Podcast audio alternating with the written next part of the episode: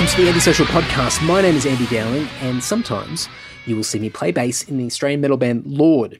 If you love a bit of old school heavy metal in the vein of Iron Maiden, Judas Priest, Queensryche, Helloween, or something new like uh, Symphony X, or hell, if you've never even heard of any of those bands, I implore you to go over to lord.net.au and give some of our music a shot over there. We're also on Spotify, YouTube, iTunes, anywhere you find good music, in my biased opinion, you will find us as well. But lord.net.au is the best place to start.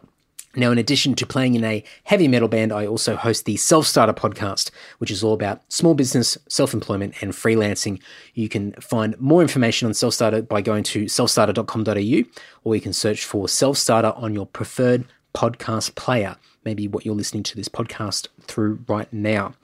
Now, before I kick into this week's episode, I understand and I admit that my last several intros, last several weeks, or my 2018 episodes have been a little bit samey. They've been consistent, which is good, but they've been a little bit samey, a little bit on format.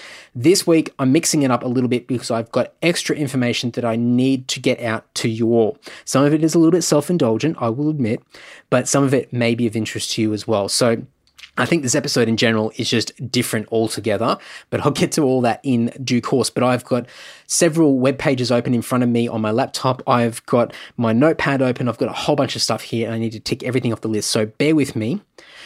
I will attempt to not stumble through all this and I'll try to make it as efficient as possible. But there's a lot of good stuff here. So, first of all, this is the self indulgent part of the intro. The other day, I found out that I'm a finalist for Host of the Year for the 2018 Australian Podcast Awards. Blown away. I had no idea that this was even a thing for me. Um, and I'm absolutely stoked and so, so happy that um, I am being recognized at this level on a national level for podcasting. Now, this is for the Self Starter podcast, which initially I thought, uh, I didn't quite get it, but um, because it's only been out for a few months, but I understand that um, obviously it's a very important topic and something that um, can impact a lot of people. So I'm really, really happy with uh, what I've been able to achieve with Self Starter, but also to get that recognition very early in the piece as well. So thank you so much for the panel of judges that put me into the finalist spot, and the uh, award winners will be announced on May 5th in Melbourne. Uh, if you want to be a part of the Australian Podcast Awards night on the 5th of May in Melbourne, you can go to AustralianPodcastAwards.com. There's information there of how to purchase tickets. Um, there's also a list of all the finalists there as well. I may be there on the night. I originally wasn't because I've got something very important that is on the same day every year. But I'm going to try and uh, give myself a challenge and see if I can tick both things off on the same day. So uh, if I do make it to Melbourne, for any of you out there, let's uh, potentially have a beer together. We'll see how we go. So, uh, AustralianPodcastAwards.com, you can go and check all that out. But thank you very much for the recognition. That is huge. So, moving on from the self indulgent aspect of it. Next thing, this podcast and the next several weeks of podcast episodes on the Andy Social Podcast have a sponsor. That's right, I have a sponsor. This episode is brought to you by Design by Jaiden. Now, Jaiden Fahe is a freelance artist and he's based in Darwin. And he approached me a while ago and he does a lot of artwork for um, bands and artists, a lot of people in the music industry and his artwork's really, really good. And uh, Jaiden approached me, and um, we've been having chats back and forth, and we've just got something really cool for you guys. So, uh, designed by by Jaiden is the sponsor for the next several weeks, and between now and Sunday, May 6th, I want to give you guys an opportunity to win a free custom t shirt design or a free album artwork design. Now, if you're not a muso, uh, more than likely, Jaiden would be more than happy to work out an alternative design if you've got a business or whatever it might be. But um, obviously, his forte is in music. So, um, definitely, uh, that's probably the main focus there. But free artwork up for grabs. So, what I am going to get what I'm going to get you guys to do is leave a review for me somewhere. Now it can be on Facebook, it can be on iTunes, it can be on um, I don't know if Stitcher do reviews there. Anywhere you can leave a review on the internet. It doesn't matter. No place is better than anywhere else. I'm not going to discriminate. But if you leave a review somewhere on the internet, please send me a screenshot of that review or a link, and you will go into the running to win free artwork by Jaiden. So if you want to go and check out his stuff, you can go to designbyjaiden.com and that's Jaiden spelled J A I D E N. So designbyjaiden.com. So you can get a taste of what um, his style's all about. Really, really impressive stuff. And uh, if you want to get some free artwork, um, that's how you get into the mix of uh, potentially winning that prize. But um, really, really stoked to have a sponsor on the podcast almost three years in, and I finally got somebody. How good's that? So designbyjaiden.com, go and check it out. Okay, moving along. Now back to the regular format. So, as people would know, and each and every week I do a shout out. I do a public thank you to somebody that supports this podcast. Now, it can be leaving a review somewhere. It could be uh, shouting me a beer via my PayPal.me uh, button on my andysocial.net website. It could be buying a T-shirt or the USB pass from my uh, online store through Bandcamp. Um, it could be anything. It could be a message. It could be referring a friend. It could be just spreading the good news of this podcast.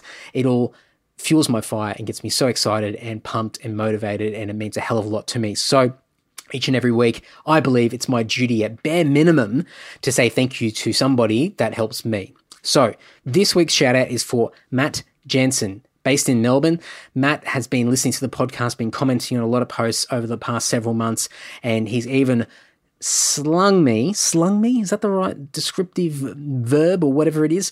Um, he has sent over a $10 beer shout via my uh, shout me a beer function um, on the paypal.me button on my website. So a massive thank you to Matt who has uh, donated, he's supported, and um, is always sort of vocal and and pr- passing on his uh, his positive feedback to me. So it's greatly appreciated. Thank you so much, Matt. Matt, please send me a message um, with your postal address, and I will find something laying around my house here. I'm looking around. There's, I've got lots of crap here, but I'll send you out something funny or cool, something. I don't know, anything in the post because we like getting something in the post. So shoot me a message give me your address and I will flick something out to you very shortly. But thank you very much, Matt.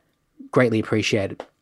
Okay, folks, this week's episode is with Caitlin Langley. Now, there's no surprises here, guys. You know what this episode is all about. You clicked on the link.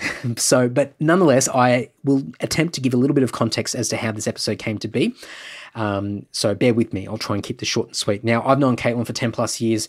Uh, Caitlin used to live in Sydney. We've got a lot of uh, mutual friends in the local music scene here in Sydney. And since then, Caitlin has relocated to a town called Wagga Wagga, which for my international listeners, yes, that is a real town.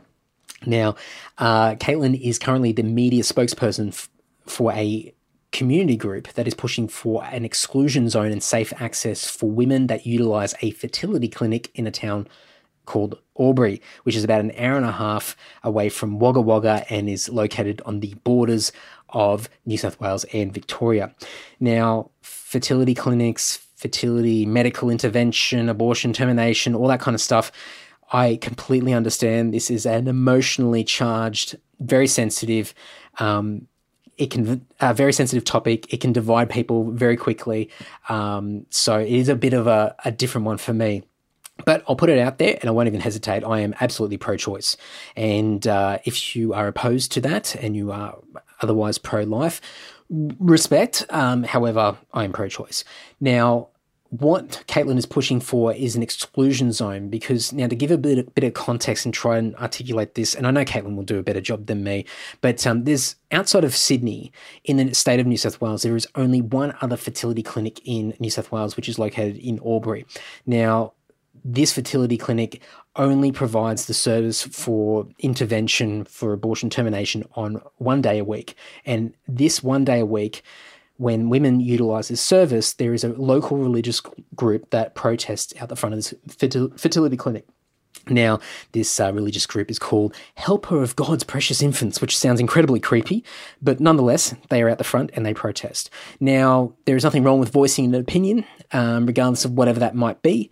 However, the way that they are allegedly doing it is of concern. And so, what Caitlin is pushing for is a law that allows safe access for women that utilize this service each and every week, and to give a radius of 150 metres around this fertility clinic so that people can safely access it. Now, I'll let Caitlin explain a lot more of this. I stumble all the way through this episode because this is so sensitive um, of a topic. And for me, being a guy, I always feel like I'm not deserving to be talking about this. But one thing that Caitlin really made a mention of is that yes, this is a women a woman's issue as far as you know, a woman's body, but it's also giving an individual the right to make that choice as well. So yes, it it is a, a gender related topic, but it's also about individual rights as well. So, um, the big takeaway about this is not to remove people's rights um, about protesting or, or, voicing their opinion, but it's to find balance and to find equal uh, uh, equal rights for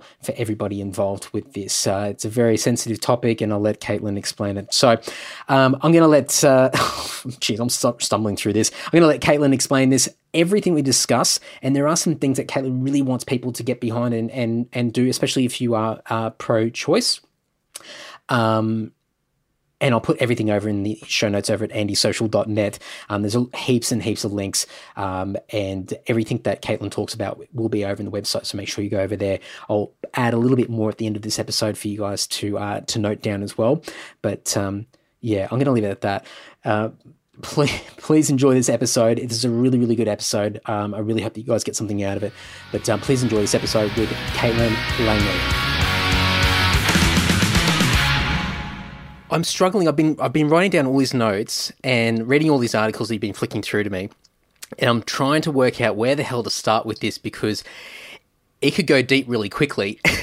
yeah. Um, but I think the big thing, and maybe this is a great way to kick it off, is that recently you were emceeing at a rally in Albury, and do you just want to touch on what the rally was all about and how the hell you got to be emceeing a rally?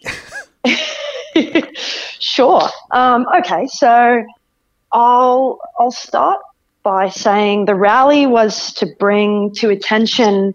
Um, there is uh, there is um, obviously um, in New South Wales uh, there is actually it's it's actually illegal for people to have abortions, um, and the other problem that we have is that there is one clinic outside of metropolitan Sydney um, that is available for people to use um, for terminations. That is outside Sydney and Melbourne. That's this is the only place where you could go to get a termination. And um, the the problem is that uh, it's it's picketed every single Thursday, which is when they offer terminations by this group. And this has been going on for uh, for for years. Mm-hmm. And um, it, you know, the group is very militant and they've, they, they can be quite aggressive and very confrontational. Um, that, you know, they take photos of people and they threaten to use them on, you know, on Facebook, uh, for, you know, if they come in to, you know, get, get a termination or, you know.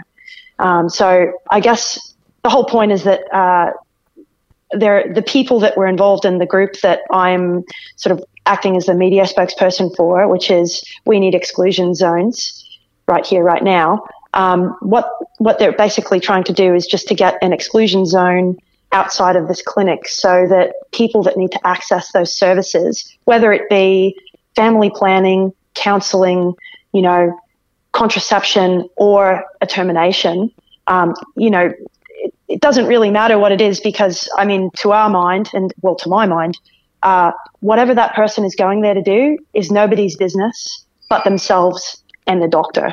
And you know, I mean, the, thing that I think is crazy is that these these people that are um, you know that are picketing outside of this clinic, they don't really know what that person is going in there for. Um, you know, it could be somebody who actually really wants to have a child, but they have you know a medical condition, or you know maybe the child's heartbeat stopped, and you know that it, it, nobody should have to go through the assumption that um, you know, what they're doing is they're murdering a child or, um, you know, even just the sake that, um, you know, you're forcing someone, forcing your own religious ideologies onto someone else. Like we, we live in a secular society, um, supposedly. And so, um, I guess a lot of people, you could say, you know, people have the right to go on and make decisions based upon their personal beliefs, not, you know, to have someone accost you in the street and tell you, well, this is what I believe and, you know, you're going to go to hell if you don't follow my belief system. So, yeah.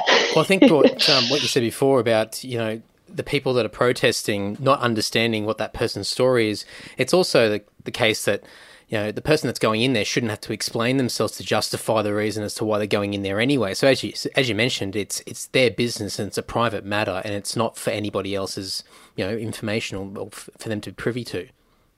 That's right. Yeah. So um, I actually got I got involved with this group. I, I live very close to Albury. Um, I live about an hour and a half away in a place called Wagga Wagga. And um, I actually know some people that live in Albury, and I heard this. Um, I actually heard a, an interview, uh, not an interview, a podcast about um, this group, um, and I, I, was I was gobsmacked that this kind of stuff is happening in Australia. I had no idea that there were groups like this that were so um, uh, maybe violent isn't the right word, but really aggressive. Mm. And I was just shocked to know that it was happening right outside my doorstep. And yeah. I was just like, you know, you hear about it happening in America and, you know, you think, gosh, that's awful. But, you know, when you hear about it happening so close to home, you're like, oh my gosh, I, I need to do something about this. This is crazy. So that's what got me into it.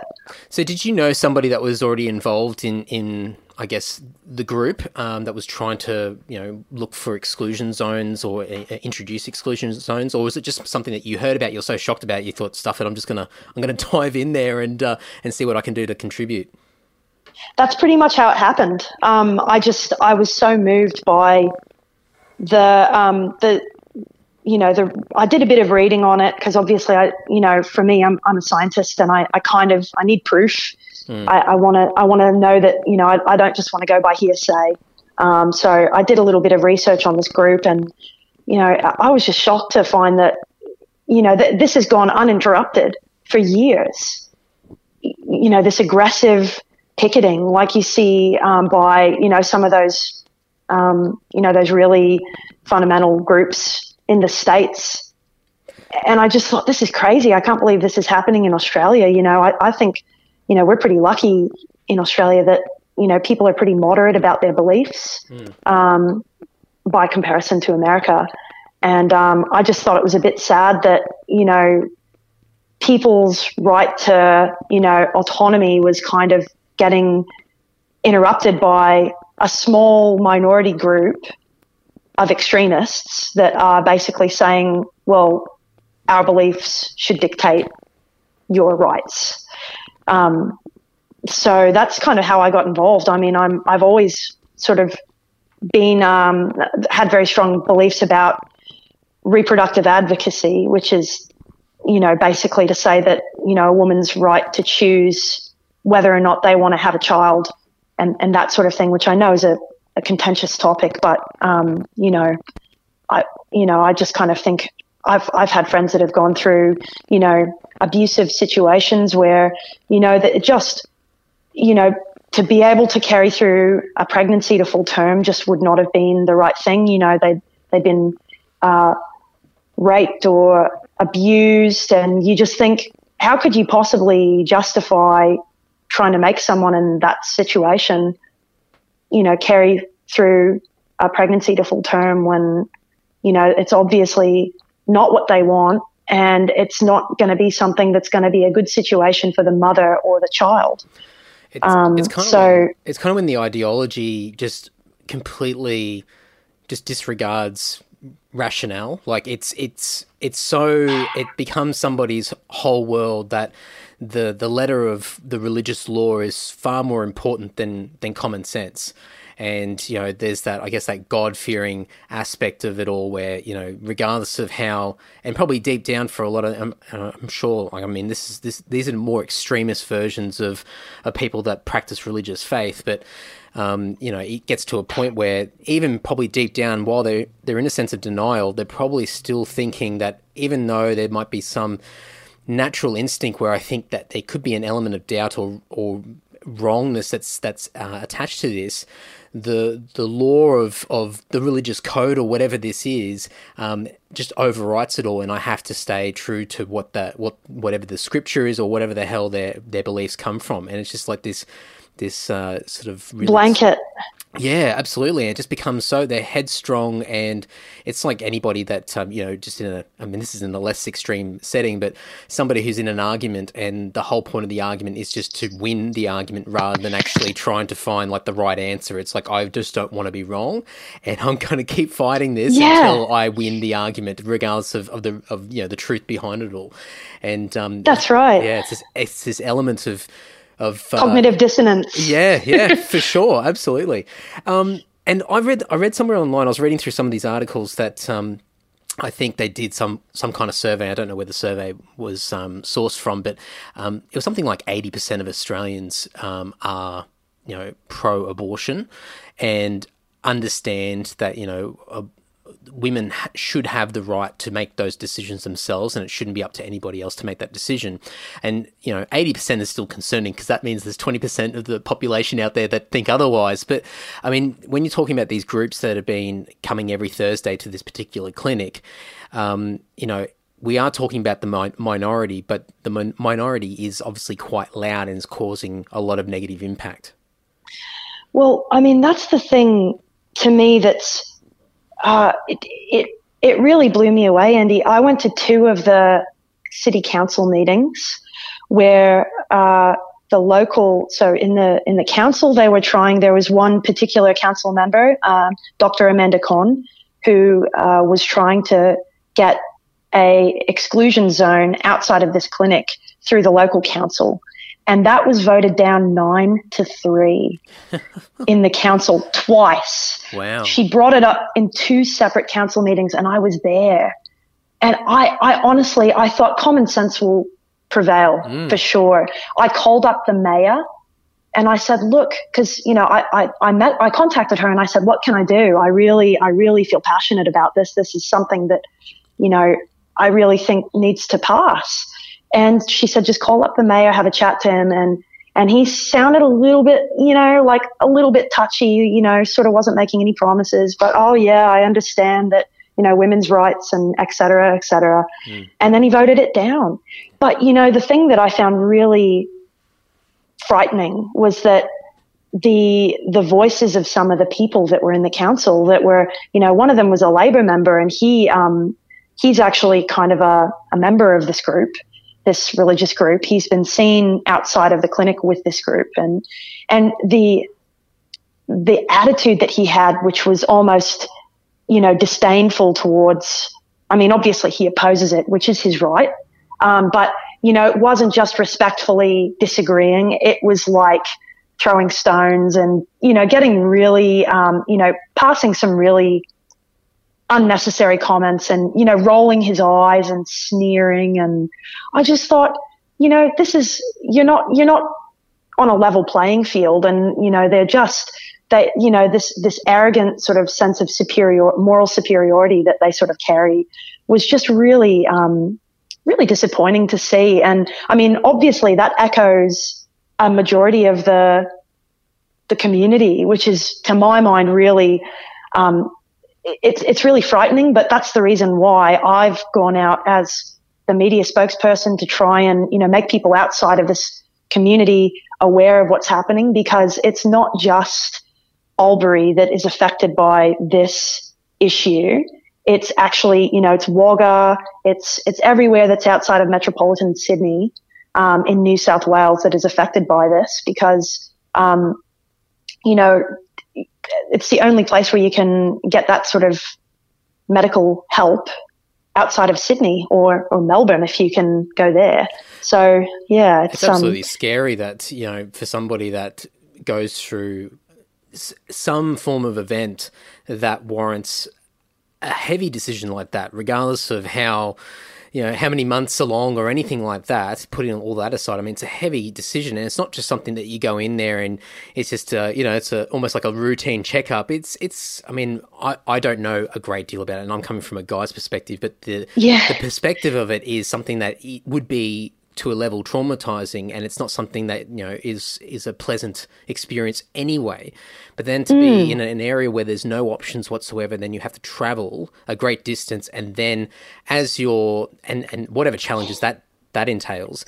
But then to get to the location and then have this final stumbling block where you've got people that are just pointing fingers at you is just, I mean, I can't even begin to imagine what that's like. But just, I mean, the logistics of just understanding where, not where these these uh, these uh, these places are is just it's really concerning. And I mean, I had no idea. I mean, I knew that um, you know the debate overall on a high level has been there for for decades, and and I know that um, we've become a lot more, I guess progressive and, and we've evolved with our uh, our views of, of people's rights and what they're allowed to do. But um, I didn't realize, and I, and as you said, you know, when you first discovered you know what was happening you were shocked. I mean when you gave me all this information i was reading through it all i went oh my god this is like you know stereotypically the deep south of the us or something like that. Like i had no idea. And it's just um and actually on that on that note um because i i really have no no clue when it comes to and i'm not sure how much you're you're able to tell me but you mentioned at the start about um you know abortion having like it's not legal in New South Wales, or it is, or it is in certain cir- circumstances. What's the? Do you know what what that entails? So um, my understanding of uh, what so it, technically it's not legal in New South Wales. There's only two states that it's legal to have an abortion, and that's I believe uh, Victoria and uh, I think Western, uh, the Northern Territory. Mm-hmm. Don't quote me on that, but yeah, sure. yeah. um, so basically, whilst you can have a termination in New South Wales, the doctor has to be able to say that you are not menti- mentally sound to carry through a pregnancy. Right. So, if you happen to, say, for instance, go to a doctor that had some sort of religious belief that maybe they were not, you know, they were not on, um, they didn't believe that abortion was, uh, you know, something that was good, uh, you know, according to their religious beliefs. They might say, look, I don't, I think you're mentally sound and I think that you should, um, you know, I think that you should have this pregnancy, um, which I have, uh, I've never had to be in that situation before, but I just know that, uh, here in Wagga, I have personally experienced uh, people pressing their religious ideologies on me just for contraception. Mm. Um, and, and I was really shocked um, to find that, like, to find myself in a doctor's office where I had a doctor basically berating me for my choice to um, have, you know, used uh, some uh, on on behalf of a specialist that I had previously been referred to, um, you know, on a on a checkup that I'd gone to this doctor to see, and they were interrogating me about why I'd chosen to do that. And I thought, wow, you know, that's that's a serious bridge of um, professional um, responsibility, I think. And I just, I guess that's why fundamentally for me, I feel um, it's it's very difficult. Uh, when that, you know, if you're in a small town where you've only got access to one doctor, um, it's very possible that you're not going to have the support that you need to make the decision that's best for you. So that's why it's important not only to be able to legalize, um, you know, people's rights to make that decision, um, so that they're not in that position where they have to, you know, feel they're obliged to make a decision based on someone else's belief. Um, but also the exclusion zone in New South Wales would also mean that people can access that service without having to feel intimidation or fear or, you know, being harassed when they're trying to access those services. Absolutely. And it's so concerning that, you know, people that have invested so many years and money and dedication into like a medical field would allow you know a, a, religious faith to impede on their medical judgment it's sort of it's almost like a slap in the face for all those years that they've invested in into their medical career to have like the the the, the, the hand of god um, actually override all of that logic and go nah no, sorry, that's uh, you know in the in the Bible or whatever I'm, I'm referring to. Uh, that uh, overrides all my rationale when it comes to my medical medical training. And I feel, I mean, I couldn't, couldn't begin to imagine what it'd be like for for for a woman or anybody that would, um, regardless, I mean, even like, uh, not, I won't go down this rabbit hole, but it's like the assisted dying debate at the moment. And yeah, you know, when that, and that's starting to get some traction and there is progress with that. But ultimately you're at the mercy of that doctor and their own beliefs as to whether they feel that you're eligible to progress to whatever that next stage is. And that's that's terrifying. And and as you said if you're in a, in a small town where there's only really you know one or two doctors um, you you're really at the mercy of, of what you're li- limited to there unless you can you can get out of get out of town. But um, it's not that easy yeah, that's right. I mean, there is one story of uh, so we had the shadow minister for um, the environment and heritage uh, for trade and tourism and major events, uh, Penny Sharpe, who spoke at the rally that we had um, in Albury a couple of weeks ago. And um, she said that she was approached by one woman who um, actually took a, a, taxi from Wagga. Um, so that's a one and a half hour taxi ride. Um, because she was concerned she didn't want her family to know that she was going for a termination. Mm. When she got there, the cab was surrounded by this group of people. They were banging on the windows and the cab driver was shaken and the woman was, you know, obviously a little bit traumatized because I mean that that's kind of that's what we're dealing with. That's the level of extremism and you know the thing that frustrates me is that um, and and I'm sure that a lot of people would agree is that um, you know, it, it's kind of it, it, these people are abusing their religious privilege to bully people. Mm. And, and that's, you know, if there's no other situation where people would be allowed to behave in such a manner and not get moved on. For example, like if you had a group of vegetarians who are peacefully protesting outside of a butcher, they, you know, the police would move them on probably because that would be, co- you know, causing a public nuisance. But, you know, the reason that this has been taken to state level, um, as opposed to going through the council is obviously it's been voted down by the local members in Albury. So, um, so now it has to go to state because basically, um, it needs to be something that's, uh, enforced by the police. You can't have local rangers going in and trying to, you know, arrest people um, it needs to be done by the police. It needs to be something that people can enforce. So um, the problem that we're facing now that it's at state level is that um, and and this is the thing that's I mean I'm not a really I haven't always been a really politically engaged person. It's just that this is an issue that I've I, have i have discovered, and I'm like, wow, this is like I didn't know that this was a problem, mm. and that's what's really mobilized me is that I realized, wow, nobody really knows about this. And, you know, the, a lot of the members in our um, state parliament in New South Wales are very conservative. And my concern is that if we don't have people calling up your local members, it's not actually going to pass. And that's, that's why I'm, I'm sort of trying to reach out to everyone because, you know, it was a shock to me and, and it was a shock to you, but like a lot of people just don't know. People aren't engaged. And I'm, I'm as guilt, I'm very guilty of, the, of that um, because I think our generation is kind of a little bit politically disinterested. Um, but you know, I think if we if we actually want something like this to, for people to have that basic liberty to be able to have medical privacy, um, we actually will need as many people as possible to like to be calling up their local members and saying, "Hey, uh, just wanted to make you aware that this is an issue that's important to me." Either call them up or send them an email. Um, I was actually really surprised. They're really good at getting back to you. Um, that's what their job is. So they will actually make time to speak to you. Um, and they need to know if that's something that is important to the people that are living in their area. Because if nobody talks to them, then they're just going to keep on with their conservative views.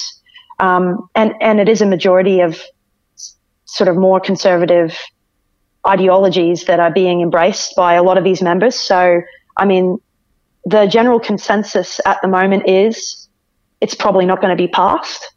So my challenge now is to go, okay, how can I, you know, how can I get people engaged? Like this is something that I think all, like most people in our generation would be like, oh yeah, of course, of course people shouldn't have to be harassed by, you know, a religious group when they want to go to the doctor, you know, but how long would it take anyone to send an email to their local member and be like, hey, this is something that I care about. Can you please make sure that you do the right thing and you, you know, you, you vote for the, um, the amendment, which is what Penny Sharpe is doing. So what she's trying to do is uh, get the summary offences amendment to safe access to reproductive health clinics.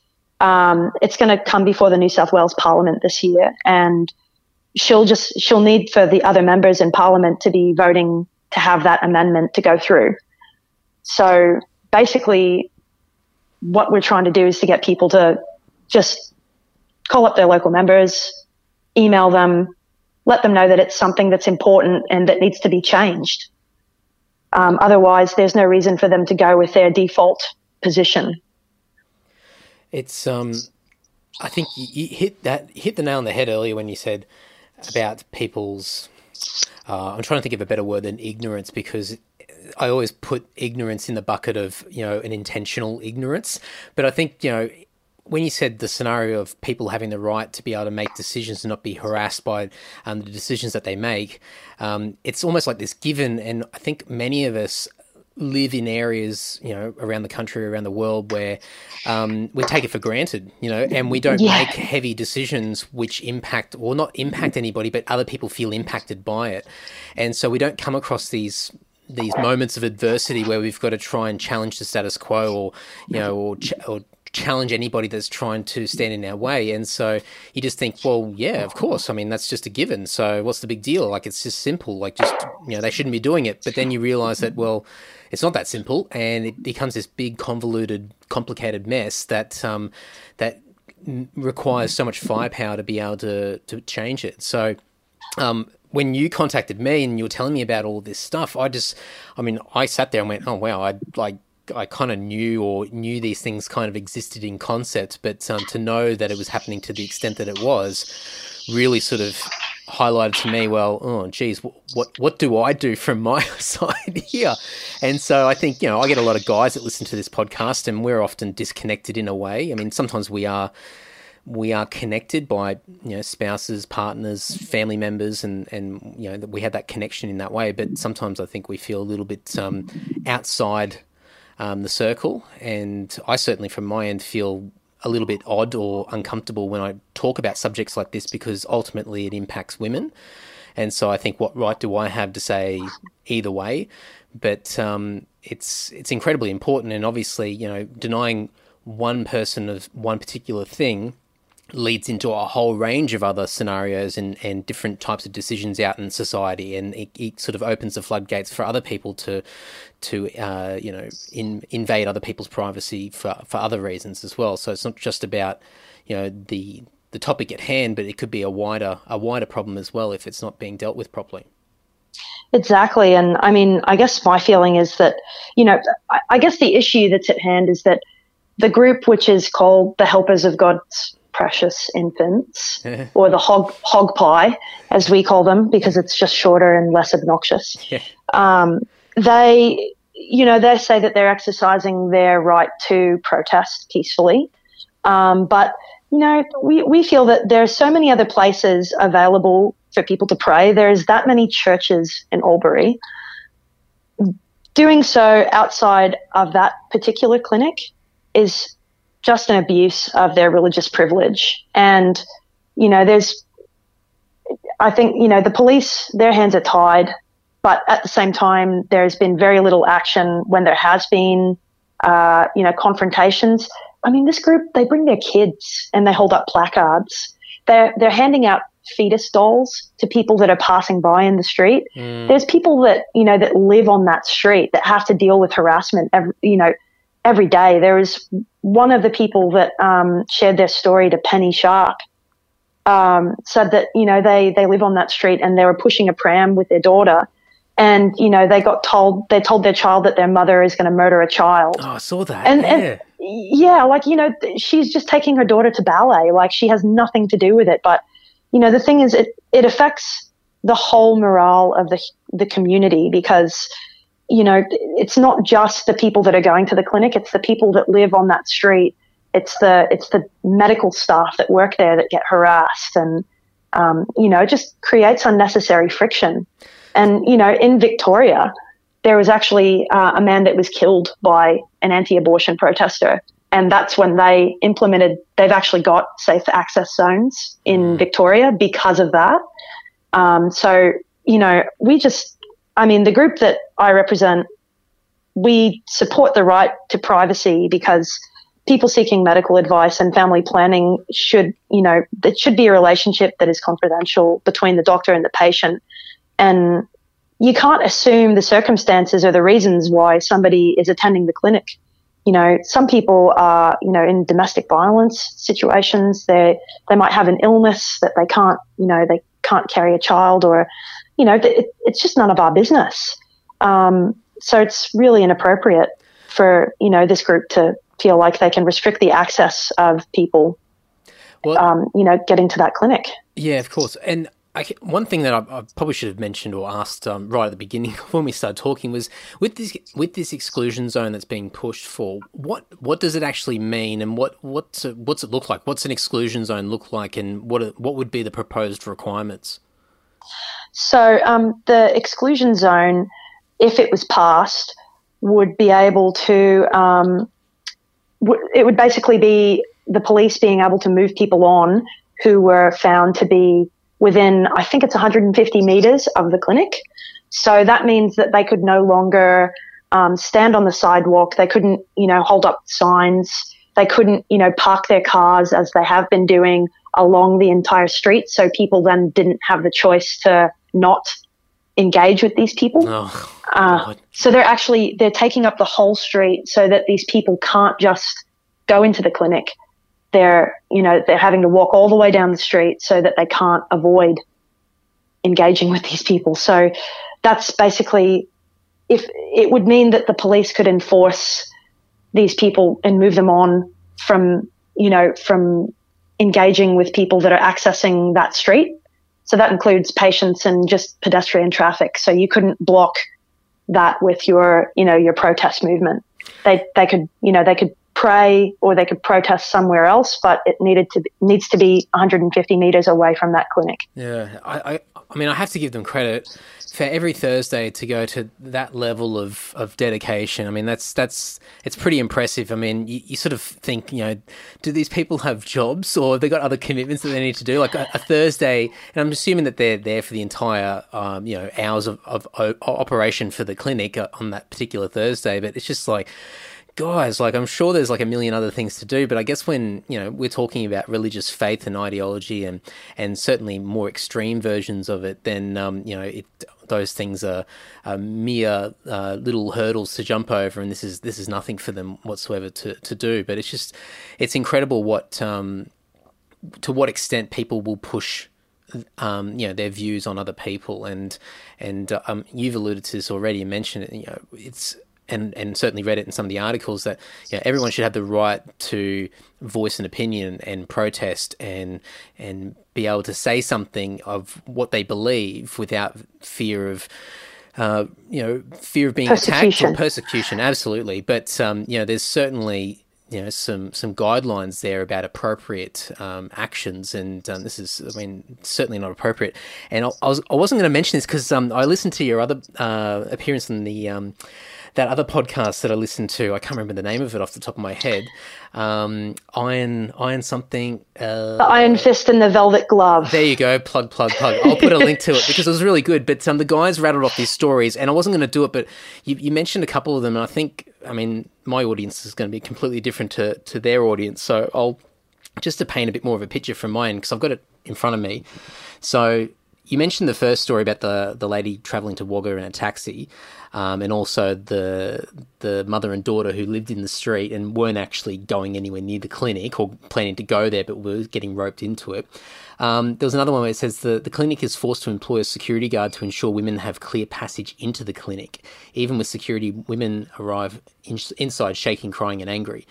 Uh, women are travelling to Melbourne at great cost to have an abortion because they cannot face the abuse they will endure if they go to their local clinic.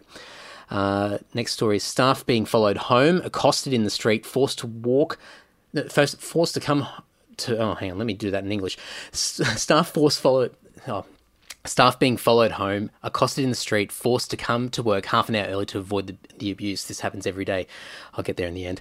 And then I, that one's, I think that one just floored me. The fact that the staff are getting getting abused by these people is just oh, Yeah. insane, absolutely insane. Um, the next one is a woman was uh, taking. Oh no, we talked about the ballet one.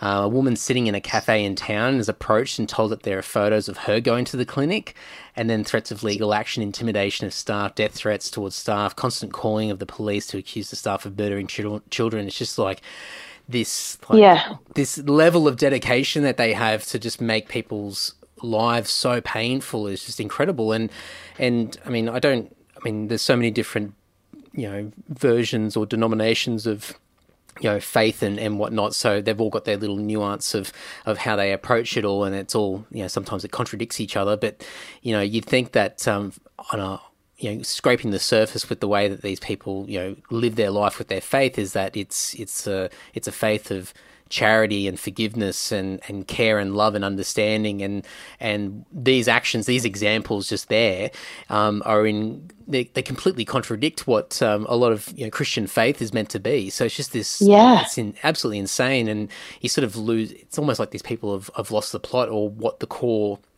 being of, of what um, what their their religious faith is all about That's right. And, you know, th- the funny thing is, you know, sitting inside this, these council meetings and they're all, you know, they're all there and very well dressed. And, you know, you kind of look at these people and, and I couldn't help but think, you know, if we weren't here for diff- for the reason that we're standing here today, I'm sure I would think these people would be great neighbors.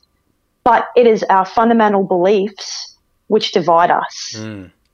And, you know, I, hesitate to say, you know, I'd, I'd love to sit down with these people and just say, look, I don't, I'm not asking you to change your beliefs, but I'm asking you to respect other people's beliefs. So, you know, but, the, you know, the, the cognitive, there's, there's probably no point in sitting down with someone that has strong beliefs. It's like trying to convince an atheist that there's God, hmm. right? It's just, you know, it doesn't matter which side of the scale that you're on. If, if you have somebody trying to convert you, it's just not going to happen. And for the same reason, I, I probably would be wasting my time if I was to sit down with these people and try and have a rational discussion. I mean, I'd really like to think that, you know, I, I, I admire their devotion to what they believe is right. And that's why I believe that it needs to be done in a respectful way. I mean, I don't want to come onto your podcast or anyone else's and try and, you know, make them into monsters. I think that they're people that, based upon what they believe is right, it's not my belief because, you know, I don't, you know, I'm, I'm very much not a religious person, but, you know, that they're doing what they believe is right.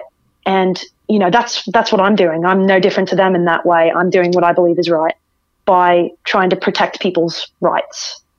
Um, so you have to respect them for that, but it's just that the way that they're going about it is in a really, really counterproductive way. They're not, they're not helping people. They're, you know, I, I've actually said to them on social media, you know, some of the members, I said, why don't you, why don't you help the people that have already got children that, you know, are in really difficult social situations?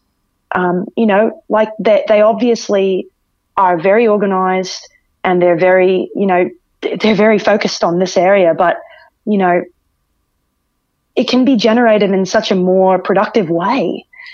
Um, you know, why, why aren't they helping single mothers that are already in that position? You know, they, they want to stop people from being able to, you know, have terminations. Why don't they, why don't they, um, help people in third world countries?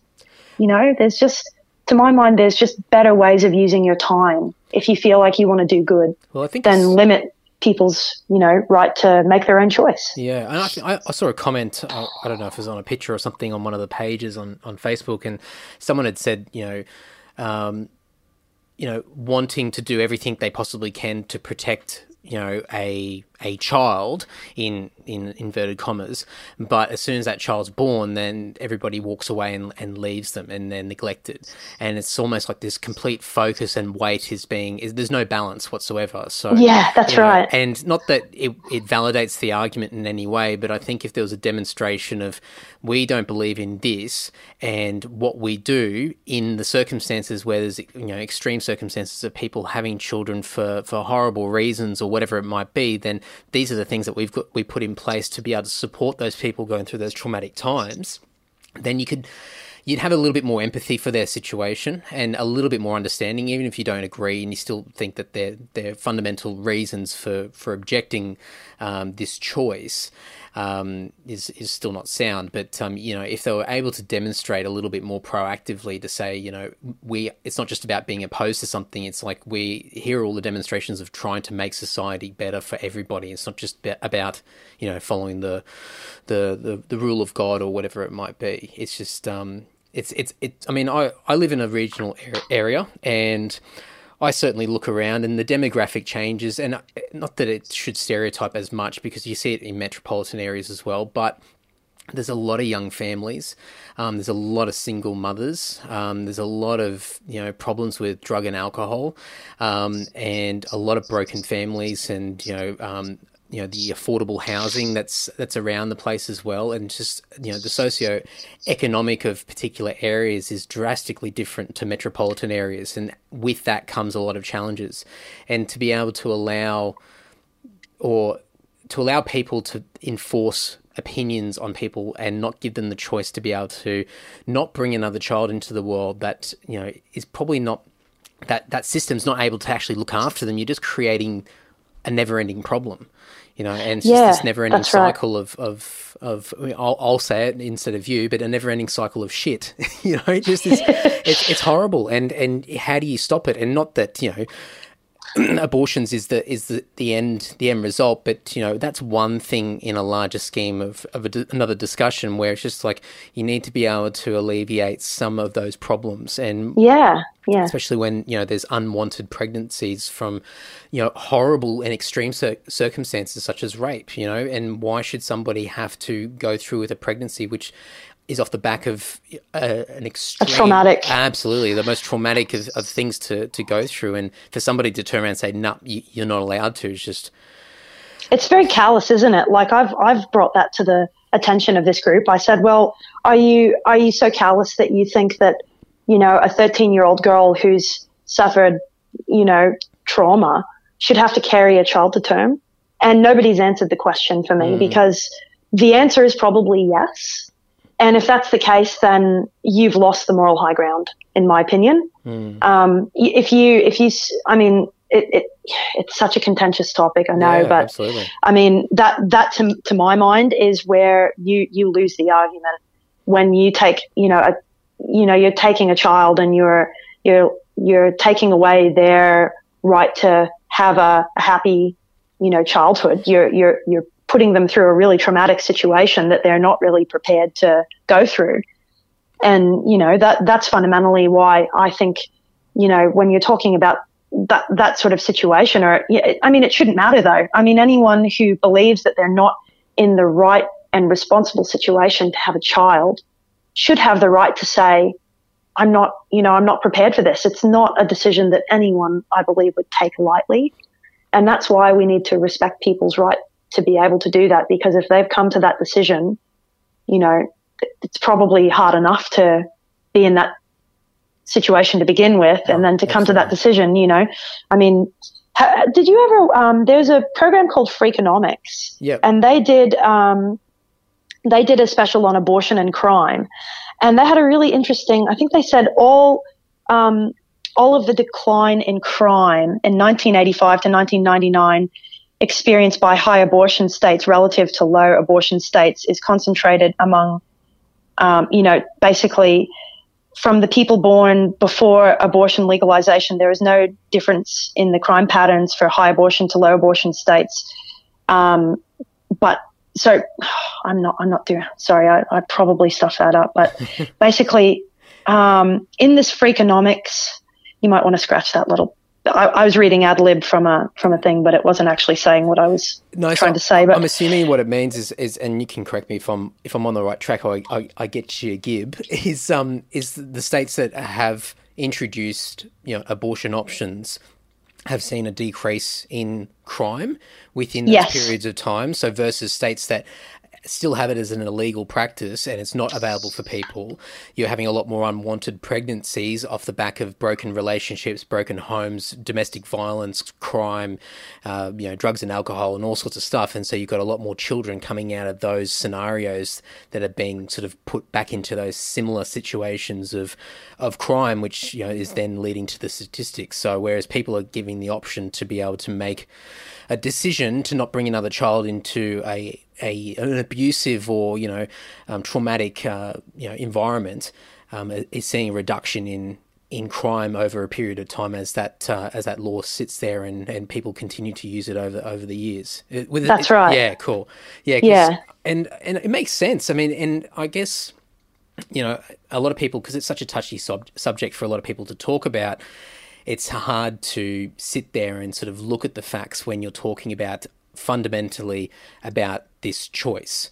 And it boils down to this choice. And you know I, am sure like Freakonomics is is a US based thing, so looking at US states, and the yeah. US, you know, is is a big, big sort of religious country as far as you know their their faith and the different denominations, uh, depending on where you are in the country, and there there's a lot of extreme versions of Christian faith in, in the US as well, and we we have it here in Australia in, in smaller pockets, but um, mm. you know, mm. ultimately when it comes down to it, and you're a casual person, um, depending on how you word the argument, and you talk about choice, um, it's a lot softer. But when you talk about aborting or terminating, and it's such an extreme word, even though it's it's realistically what it is, then you get slightly different answers from people and it becomes uncomfortable because people aren't used to talking about those things it's it, they're not they're not dinner table or party uh, topics to talk about and they can divide people so people tend to steer away from a lot of data and a lot of discussion around it which is it's concerning because that's why we have these situations that we have now where you know every Thursday we've got these this group of people that cause so much anguish and and problems that have just it's just been left to to sit there and fester for so many years. And and I'm sure it happens in other parts of the country as well. And I'm and you know while some other states may have exclusion zones in place and that's helped um, no doubt you'll still have to come across some form of friction no matter where you are in the country, just because of you know these pockets of people that have got their opinions. That's right, and I think um, I, I, I sincerely believe that people have the right to their opinions, whatever that may be. But um, you know, the whole issue of safe access zones limiting free speech, um, they're basically all we're asking for is that you know the people can express their views um, whatever they may be, but that they're not impeding on anyone's right to individual liberty. Mm. So the safe access zones are designed to protect the privacy and the dignity of the patients accessing the reproductive services, the harassing and intimidating of the patients as they attempt to access the medical procedure should be prohibited.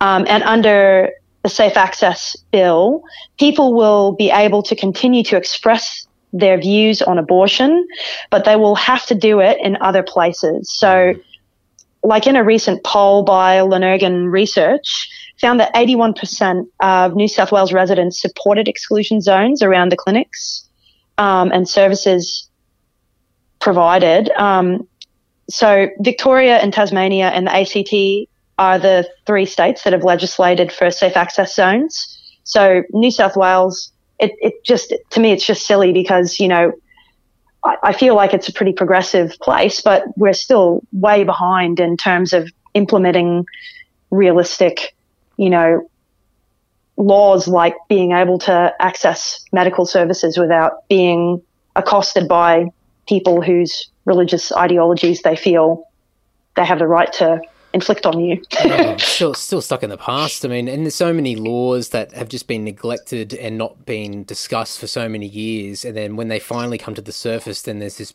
big question that sort of that gets discussed around a lot of people saying how the hell is this still a thing? Like this is, you know, this is you could probably understand if it was decades ago, and even then, it's it's scary that it even existed in the first place. But to have a law that still is valid and can be, you know, uh, can be exercised is is so just it's it's really concerning. But I guess, as you said earlier, you know, if it's not discussed and it's not it's not being highlighted, then it gets forgotten. And when it's forgotten, it's That's still, right. It, it doesn't go away. It's just that it it, it still exists. It gets And- repressed. Absolutely. Yeah, yeah, definitely. Um, one thing that I was going to mention, I think I'll I'll probably just more make a statement rather than having you comment on it because you know I'm just I'm keeping in mind uh, your you know your position and what you're trying to do from your end. But I, I had a look on some of the Facebook pages and I was looking at um, I think there's one Facebook page that's sort of dedicated to um, the rights of privacy in Albury. And one of the tactics that they're taking is they're taking photos of the protesters and putting them online in a bit of a response to what they're doing to the people that are attending the clinic. So sort of like, you know, this is what Making them culpable. Absolutely, absolutely. And I, I could be on the fence because I, I, I get it, and I think that sometimes that's the only way that people can understand what people have to go through if if they get a little bit of uh, a little bit of um, that that measure. But um, then on the other side of it, I sort of think, oh, like is that Yeah. adding fuel to the fire? But I looked at some of these pictures and. I will make all the stereotypes here, so you don't have to worry about saying it, and, and I'll leave it. I'll leave it to you. But you know, a lot of them are elderly people, so there's a generational thing here. Um, I was extremely surprised at the amount of males. I just, Yeah. I, I have no idea why any male feels that they have the right to talk about what a woman chooses to do with her body. I think it's the most disgusting thing for any guy to. I, I feel guilty even talking about the topic, even in a pro sense, to, to give women the right to do it. And I only feel that way because I have a wife, I've got, you know, family that, and I've got friends that are female, and, you know, at times there might be circumstances where people are impacted by this. And so I feel that there's a bit of a duty for me to at least give a platform for people to talk about it and then also to support those decisions. But I still feel a bit weird as a guy to, to sort of weigh in on a topic that's about women. But to see guys that are just fundamentally opposed to a woman's decision about their own body is just It's frightening. oh it's it's I, I can't think of enough descriptive words to, to, to I know it's it. yeah, it's it's really frightening to me. And I mean, look, I I think that it, it's not any woman's right either. Like if if if there's one of those Mm. women that was out there protesting, she has as much right as any man. yeah So I, I mean, I, I get what you're saying, but it's really no different if it's a male or a female. Like the point of anyone's, you know, anyone having any, it's the individual yeah, it's it's the right of the individual yeah yeah no and that's and, a- and a that's why point. but i i commend you though for for you know it, it's an uncomfortable topic but it's it's one that we should talk about and that's the whole point where you know i why I, why i think that it's good for people to normalize it i mean it's not a comfortable topic but unless we sit down and we actually talk about it nothing's going to change and you know i i, I think um you know if if you have sisters, you have you know girlfriends or wives or mothers, you know, you, as a male who supports that, it's really important to show your support. And and you know, as a as a woman and as an advocate of this, I you know, it, it's something that's really needed too. Um, you know, obviously, I, I, agree with you when you say you know it's a woman's choice, but you know, we also I think, like you said, it, it's an uncomfortable topic for a lot of men who feel, oh, you know, it's it's a woman's choice, and you know, you, I think I think that's right, but you shouldn't be afraid to stand beside us and you know say, well, you know, we support you, and that that's what I'm here to do. I kind of want to I want I want people to feel like they can talk about it and not be uncomfortable about it because that's the only way we can normalize it and get people to stand together and be like, okay, we need to we need to get this across the board and we need to make it something that's okay. Um, because at the moment, I feel like it's because nobody wants to talk about it that nothing's being done, Mm. And, that's the danger, like you said. Yeah, absolutely. And and so I mean, I, just to highlight it, and I think you made a great point. And I didn't really look about it, look at it this way, although it's plain as day. Is that yes, okay, this is about a, a woman making a choice, but it's about the individual rather than it just being a gender based thing. It's it's about the individual person and their circumstances and them having the freedom to be able to make that decision. And then on the back of that, you know, looking, you know, and I think you were very um, you're very diplomatic when I listened to you on the other podcast because you you made a statement along the lines of I'm not going to name individuals because that's just not the right thing to do. Um, but I I did my little poking around and I saw the people sort of in the in the local government government and council and people that are causing a lot of problems here. And, you know, the fact that, you know, there are males that are in public positions of power that have influence and um, have a platform to be able to air their views to more than just their inner circle of friends. Um, I think there's there's even more validation for men to be able to turn around and say that's not right and yeah. and support the individuals, not only women, but the individuals to be able to make those decisions themselves. And I just think that, um, yeah, it, it puts another shade on it and another perspective, which um, I certainly I certainly haven't thought about. And I've always, as you mentioned before, just I've had that feeling of, oh, that's um, yeah, I don't know whether I should really uh, make any comment of that. I'm a guy, you know, what's what place do I have to say that? And you sort of leave it go. But when you know when these things are happening, I think we're we're just as responsible as everybody else to be able to to be able to support. Yeah, I, I totally agree. And I guess the other problem that, I mean, at this, in this particular instance, there, there has been people, um, in this group that have tried to, um, they, they've got a lot of influence in the community. So they're using that influence to intimidate people. Um, and they're also using, they've, they've got a lot of financial support um, behind them. So they've been very, um, they've been flexing their muscle legally to say we're going to sue anyone who says something that we don't like or that we consider to be defamation. And, you know, not everyone is in a position to go to court over, you know, something petty. I mean, we all have jobs to do and, you know, it, it takes up a lot of time in our day and, you know, not everyone can afford to go and get a lawyer to defend themselves over some you know, some claim that they're going to make, but they're, you know, it seems like all these people have is time hmm. and, you know, money at their expense to sort of prove their point. And I mean, I think they're just being bullies, to be honest. I mean, I'm not going to point anyone out and I'm, I'm being very careful not to use defamatory language, but, you know, I mean, that's, that's kind of what the issue is that, you know, this, this whole thing has been silenced for so many years. And, you know, there is a lot of people that are involved in the um, you know in the group that I've been involved in um, that are very frustrated and they're tired of they're tired of talking about it. I mean, even Dr. Uh, Amanda Cohn, who's you know been spending the last couple of years that she's been working as a counsellor in Albury trying to get this exclusion zone through.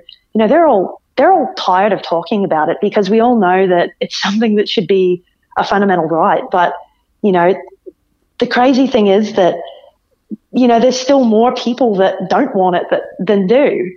Um, and they've got more, they've got the strength and the financial backing behind them, which is why, you know, being able to engage with people like you is so important and so greatly appreciated because, you know, you've got, you've got that audience that, you know, can make a difference. And, you know, that, that's what we're trying to do now is we're just trying to make sure that people outside of, you know, the immediate place know that it's you know an issue and they can sort of their their voices count and I don't want to jinx jinx you at all, but have you have you felt any of this intimidation or targeting by by these groups at all? I mean, being the spokesperson for for this cause, I mean, you're you're going to, or if you haven't already, um, had a bit of attention your way as being as being this this person that's sort of representing this change. Um, have you copped anything yourself? Um, not yet.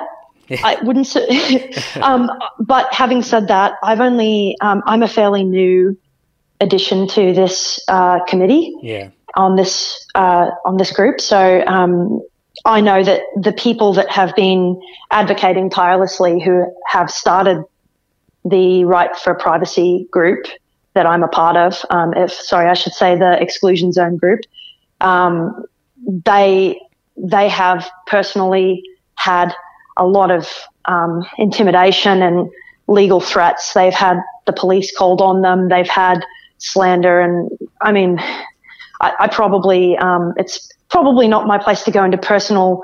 Um, I mean, it's they'd be better off to tell the story than I would. But I mean, I, I do know that they've they've had a lot of run-ins with this group, and you know, it, it's it's been a very frustrating sort of saga for them to have to go through. Um, and you know, I guess I guess what I'm trying to do is to be respectful, and like I said to you earlier, I, I, I respect them at least in the in the very least that they are doing what they believe is right, and I think that I respect them for that. It's just that we have different views, mm. and um, you know, I I think that uh, you just have to like for me, I'm just trying to maintain the moral high ground, and you know, I'm not going to resort to name calling. I'm I'm there because I represent something that's bigger than me. I represent um, oh, I'm trying to represent the people who, you know, that want to have a medical service when they need it.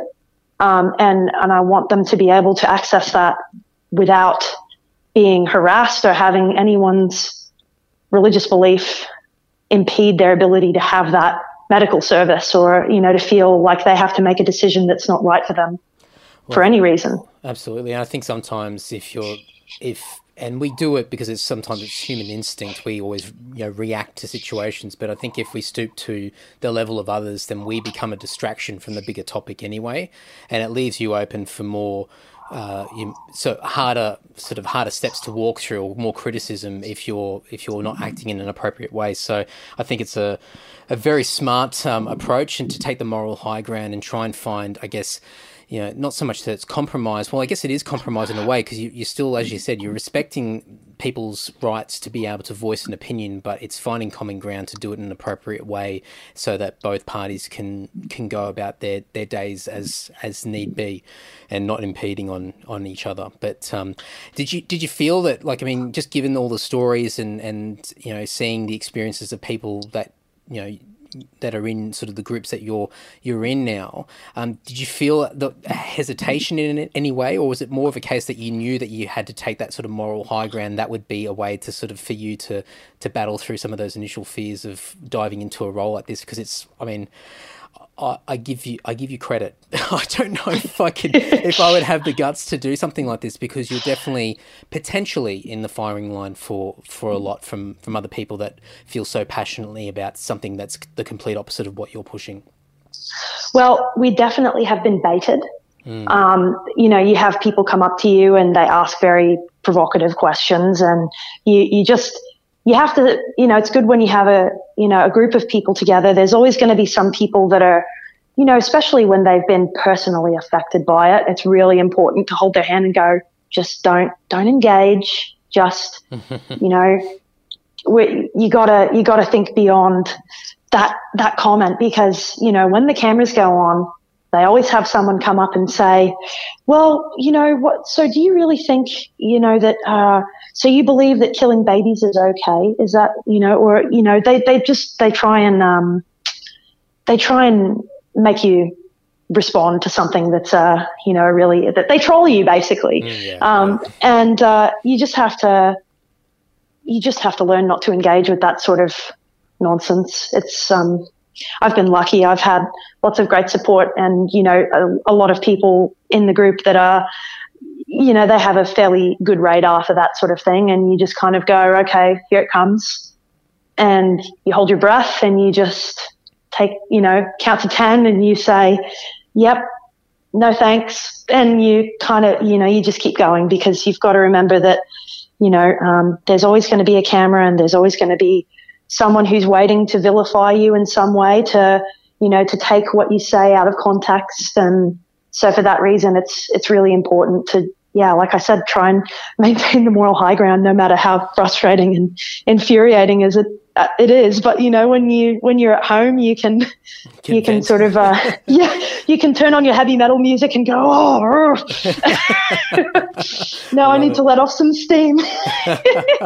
I guess I mean the good thing about this is that I mean you, you clearly have a uh, you know, you, have got self awareness to be able to understand what's happening in that situation and what the right things to do are, and that's probably something that is lacking on the other side of the fence um, where you know a lot of people are in, and this is something I crap on about all the time in this podcast about things such as mindfulness and and having awareness and being present in the moment and, and understanding your actions and also understanding what you have control over and what you don't have control over and focusing on you know what you what you have control um, over in that particular period of time. And I mean, just from the things that you're saying as far as the way you, you handle yourself is, I mean, to me, it just sounds like you, you've got something that um, a lot of these other people probably are, are a little bit challenged with.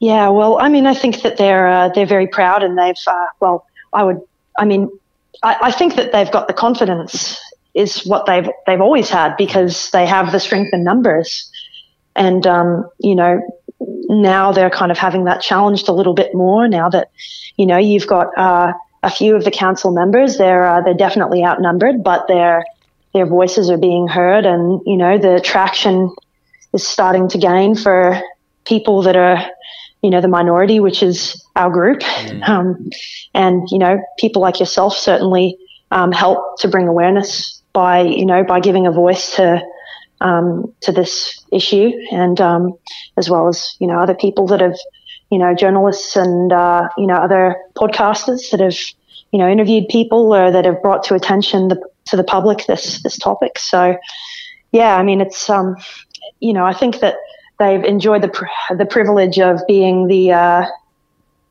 you know that being able to be confident in their beliefs and uh, sort of exercise their um, their privilege for long enough. But I think they're um, they're probably you're, you're, probably likely to see a little bit of a change in their behaviour when they're uh, when they're no longer the um, the dominant voice. Mm.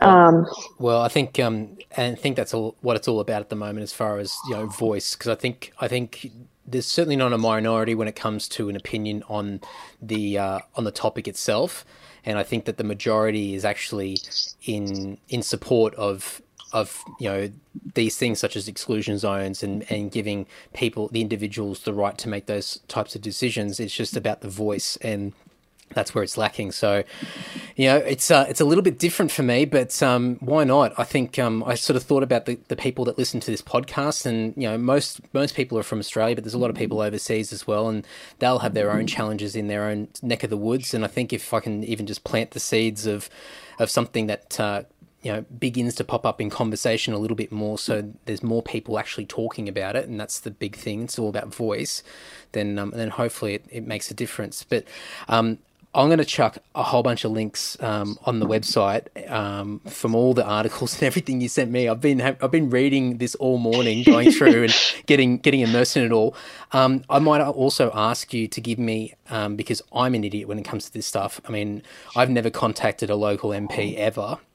Um, and I've been like you in the past, not terribly politically inclined. Um, not because I don't care, but it's just you know, well, you just don't think yeah, about it. Apathy. Yeah, yeah, I think that's a good word. Yeah, absolutely. Um, but maybe maybe we can talk after this and work out some step by steps, and then I'll put it all in the show notes so that it, we make it as easy as possible for people to understand who the people are and then what's the best way of contacting them and how they should contact them as well. Because I think some people struggle with written communication as well. And I think if we can empower people to be able to do it effectively and do it as easy and easily, possible, absolutely. And I think that's a big thing. We we get distracted very easily with our phones and, yeah. and laptops and, and everything. So you know, with we, we need to make it as simple as possible for people to be able to to make big big change. So we'll uh, we'll we'll get something together and chuck it in the show notes. But is there anything else? I mean, for people, um, obviously contacting MPs is important. You've given me a link to a um, uh, a what is it? Open letter. Open letter. Penny Sharpe's. A petition. Yep. Um, yep. So there's that one. I found another one as well, which is more or less uh, pushing for for similar things, which I'll just check with you before I, I post that up. And um, but is there anything else that people should keep in mind, or anything that people should be should be doing apart from all of these instructions that I'm going to be giving everyone? um, well, I think that well, we've got a Facebook page if people are interested to have a look and see yep. what's happening. Um, it's we need exclusion zones right here, right now. Um, so you can follow us on the page, and we'll give updates uh, on on how the um, how the progress is going on that. Uh, as you said before, uh, Penny Sharpe's uh, open letter to safe access zones. Mm-hmm. Um, so that's a petition. It, it, literally it would take less than 30 seconds to sign and put your uh, name on it. Um, and that, that would be a great help. Um, I actually spoke to Penny at the rally and I said, look, what can I tell people? Cause I'm going to be doing interviews. And she, she just said to me, you know, sign the petition. Also just contact your MP. Uh, 10 minutes on the phone. Uh, or, or if you're not a phone, if you're more of an introvert and you don't like to be on the phone hmm. like me, then send them an email um, just a just a quick email, just say, hey, look, uh, you know, it probably would be good to disclose, you know, the safe access zones. Um, Penny Sharpe is bringing it to Parliament this year, New South Wales Parliament. Um, so actually, on the petition page, there's uh, a letter um, which you could probably copy and paste, or um, you know, sort of modify as you see fit. Mm. and that um, they're they're usually pretty good. Like I said, I've um, I've contacted a few local members in my involvement with this advocacy, and I was really surprised to find that they do actually reply to emails in a very timely manner. I don't know if every MP is going to be the same, but um, it's definitely you know something that I mean, give yourself half an hour. Honestly, there there's you won't need more than half an hour, but it makes a huge difference, and your voice is so important. And it feels really good. Let me say, as someone who's had a very, very recent um, introduction into, you know, the political sort of uh, areas, it it's empowering. You get to meet, you know, you, you get to engage with people who are, you know, maybe not in the same sort of areas as you, um, that, you know, over something that's important, and you, your voice really does make a difference. So, I mean, it'd be great to see if this does pass that, you know, to think that you've had a contribution to that if it does go. But, you know, as I said, it's, it's not looking terribly positive at the moment, which is the reason why I, I absolutely plead for people. If you think that there should be an exclusion zone in New South Wales, we need your voice and we need people to email, we need people to call because, you know, the majority of the New South Wales uh, members are quite conservative. And unless we get people to call in and say, look, this is something that's important, there's a pretty good chance that it won't pass. Mm-hmm. So make your voices heard and, um, you know, do whatever you can. You can look on our page, but also, you know, contacting your MP is probably the best thing that you could do. Yeah. If you're in New South Wales. Absolutely. Absolutely. Well, I'll, I'll chuck all the links in there. I'm going to make it really easy. I'll spell out a few things for people because um, I just know what I'm like sometimes with things. I'm like, oh, God, that sounds like there's so many things that I need to do. But I'll make it nice and easy for people and chuck some links yeah. on, on my Facebook page as well. And, and yeah, I'll just uh, do what I can from, from my side to support. And as you said, like even if it at the moment it doesn't doesn't look too good, then that's even more reason for, for people to take a, a few minutes to, to shoot an email off or make a phone call or sign a petition. I think it'll be nice and simple from our end, and and uh, combined, it'll have a it'll have a big impact. So uh, we'll do what we can. Thank you so much. I really appreciate your support, and thanks to all your listeners that you know take it upon themselves to spend that five or ten minutes to um, you know, to exercise their political muscle and do that, it's very much appreciated. Yeah, no, I'm, I'm, I'm liking where this podcast is going. I'm like, oh wow, this sounds like something I could actually do something positive for, for people. Fantastic. Yeah, but I think um, feels good. Yeah, that's right. And I think next time we'll, we might have to have a secondary chat. Um, we'll talk heavy metal and maybe some some of the the years gone by of uh, being in the Sydney metal scene and uh, and what you've been doing since then. That would be great. I would love to do that. Sounds good. All right. Thanks, Caitlin. I'm going to put links up and um, really appreciate uh, you giving me some time and letting me ask a bunch of silly questions. Oh, Andy, it's a privilege and it's been so nice to chat with you. Thank you so much for giving me a platform to speak on. Awesome. Cheers. Thank you. Thanks, folks. If you uh, really are a strong supporter of what Caitlin is all about, the biggest takeaway from this is contacting your local MP if you live in New South Wales. If you don't, I think regardless, you should be contacting your local uh, Parliament representative and um, letting them know that this topic is an important one and um, making sure that we push for people's right to choose. Um, I'm going to put links everywhere. Um, well, everywhere. They're going to be in the show notes for andysocial.net. So all the stuff that we spoke about, there's going to be all the Facebook uh, pages, the groups, the community groups, um, all the content. Um, there's a bunch of um, news articles. Um, Larry chirping in the background, my cockatiel. Thank you. as well as resources as to how to find out who your local MP is in the state of New South Wales. If you want more information, um, please contact me directly or you can contact Caitlin. I'll have Caitlin's de- details in there as well. Um, but anything you can do to ensure that your local um, Parliament representative is aware that this is a hot topic, um, you know, would go a long way. Um, I think, you know, as I mentioned in this chat with Caitlin, for me, I just feel it was a given like I really just thought, of course, you know, people should have safe access. They should have the right to make that decision themselves, and it should be legal. Um, I just figured it was, but because I figured it was a given, I don't talk about it, and as a result, I've discovered that it actually isn't that easy and that straightforward. And a lot of people have to go through a hell of a lot um, in order to utilize these services, which is really, really um, unfortunate. So um, please, if you can, if you can spare a couple of minutes to get the get on the phone and call your local MP or shoot an email, send a letter, whatever it might be, it will go a hell of a long way. And you I'd love to see the Andy Social audience get behind uh, Caitlin's cause because I think we really need to support people that are already going through a traumatic um, episode themselves and they don't need the further uh, hurdles to jump over before utilizing these services. So, uh, andysocial.net, go over there, check it all out. Everything will be there. Please contact me directly or Caitlin directly if you want more information and assistance as well. That's it, guys. I'm more than enough crapping on from me. As always, if you want to support the podcast, all the social media stuff, liking, sharing, tagging, all that sort of stuff, leave a review somewhere, you know, all that love. If you want to get into the competition with uh, Design by Jaiden, go to designbyjaiden.com. If you want free artwork, all that sort of stuff, go back and listen to the beginning of the episode if you want to. But uh, that's it. Thank you so much. Love you guys so much. Thank you so much for the, uh, for the support. Until next week, until next week's episode, ta ta. You're ready!